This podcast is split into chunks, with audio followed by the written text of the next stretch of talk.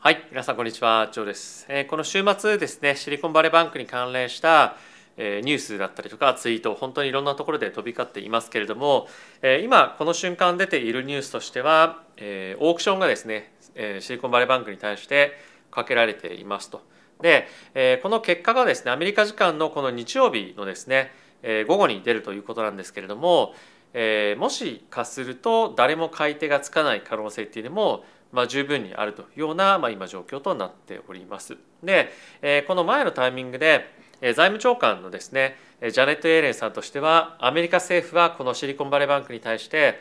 救済策を提供しませんというふうに、えーまあ、言ってるんですね。でこれの一つの前提として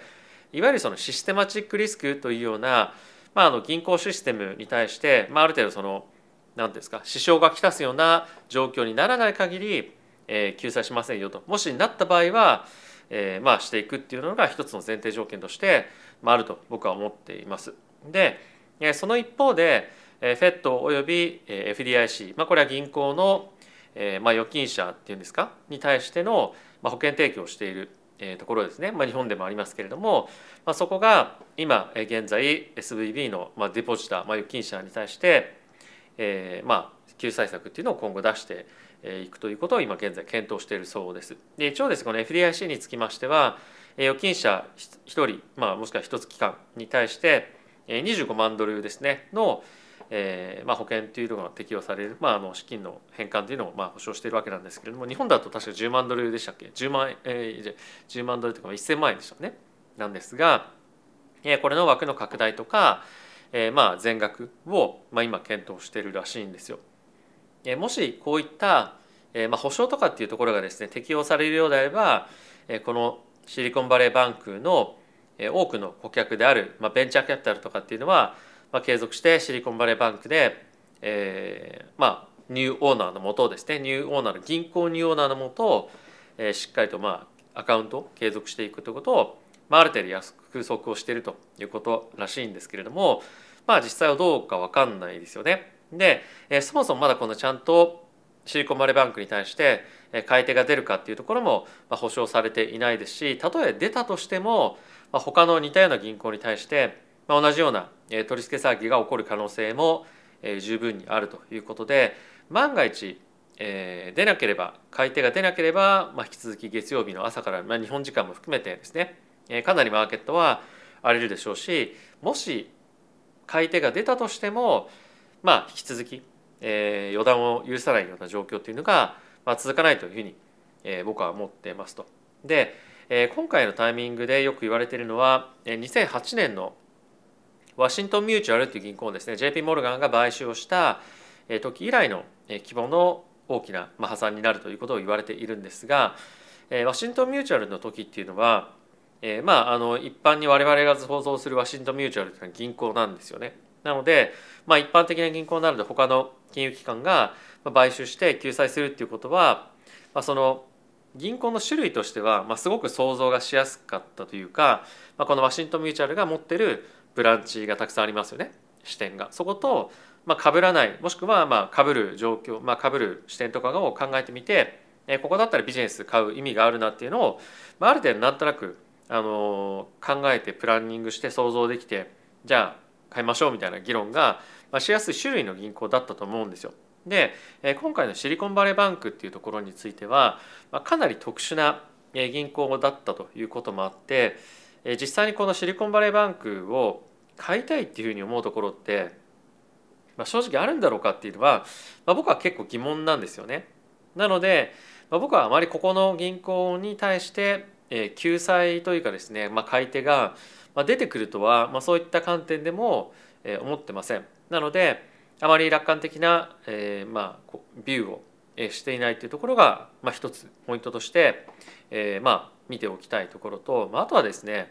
あのこのシリコンバレーバンクに対して、えー例えば救済が入ったとしても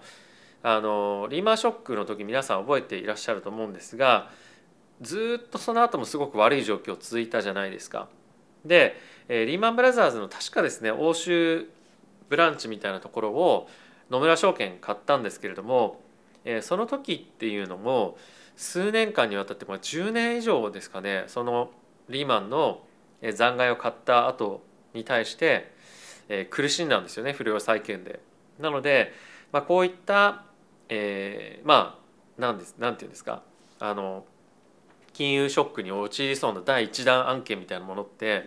まあ、買って正直あんまりいいことないんじゃないかなっていうふうに僕思うんですよ。でプラス今っていうのは物価上昇がまだ続いていて利上げが続くじゃないですか。なので、えー、彼らがそのソフトバンク じゃなくて、えーと、シリコンバレーバンクが持っている、えー、アセットクラスっていうのはまだ利上げによって大きく傷む可能性っていうのは、まあ、十分あるんですよね。でまあももちろんそれを織り込んだ上でのあの買取価格っていうのにはなると思うんですが、まあ、それに加えて同じような状況に他の、えー、似たような銀行とかが陥った場合っていうのは、えー、まあモーゲージバックトセキュリティだったりとか、まあ、他の債券に、えー、投げ売りがやっぱりです、ね、追加的に追加的に出る可能性もありますし今このような状況で、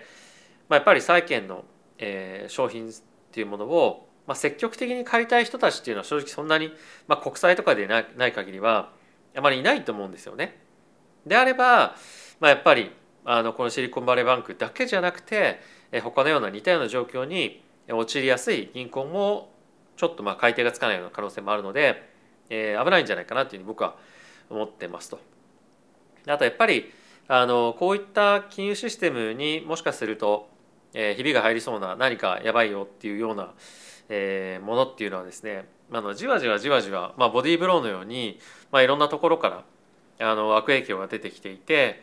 えー、実際には最終的にすごいリスクになったりとかっていうする可能性も、えー、あるので、まあ、あまり今は、えー、どっちにしろやっぱりそのプラスの方のプラスの方っていうか、まあ、いわゆるアップサイドの方の、えー、リスクっていうのは、まあ、取る人いないと思うんですよね。なので、まあ、短期的に短期税は別としても、まあ、中長期的にそういった方向の今リスクをこの段階ではまだあの取れる状況ではないと思うので、まあ、引き続き下を向きながら、えーまあ、リスクを取っていく方向感っていうのが、まあ、短期でいうと続いていくのかなというふうには思っています。まあ、あとはですねこれによって米国債とかのですね買い入れが非常に早く入ってくる可能性があって、えー、まだまだえーまあ、金利が短期的に下がる可能性があるということで、えー、ドル円もですね下向きの方向感への、えーまあ、走る可能性が高くなってくるんじゃないかなというふうに思います。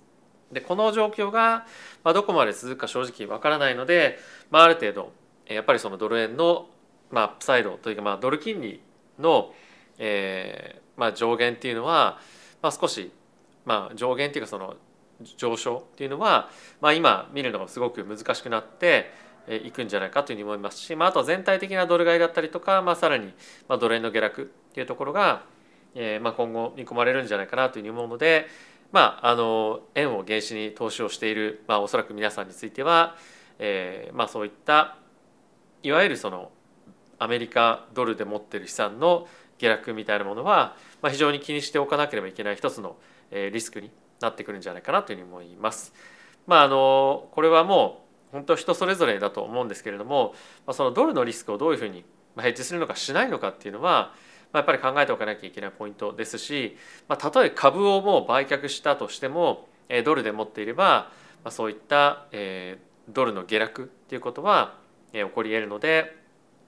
気をつけておかなければいけないポイントですよね。はいまあ、そうなっていくとじゃあゴールド買うのかとか人によってはまあ、ビットコイン買うのかとか、まあ、どのアセットクラスに振り分けようというふうにま考えている方はいらっしゃると思うんですけれども、まあ、結構このタイミングで大きくボラティティが出てきそうなものは、まあ、ドル円だったりとかゴールドですね、まあ、その辺りについてはかなりまた動きが出てきそうだと思うので注視をして見ていきたいかなというふうに思っています。はいあのこの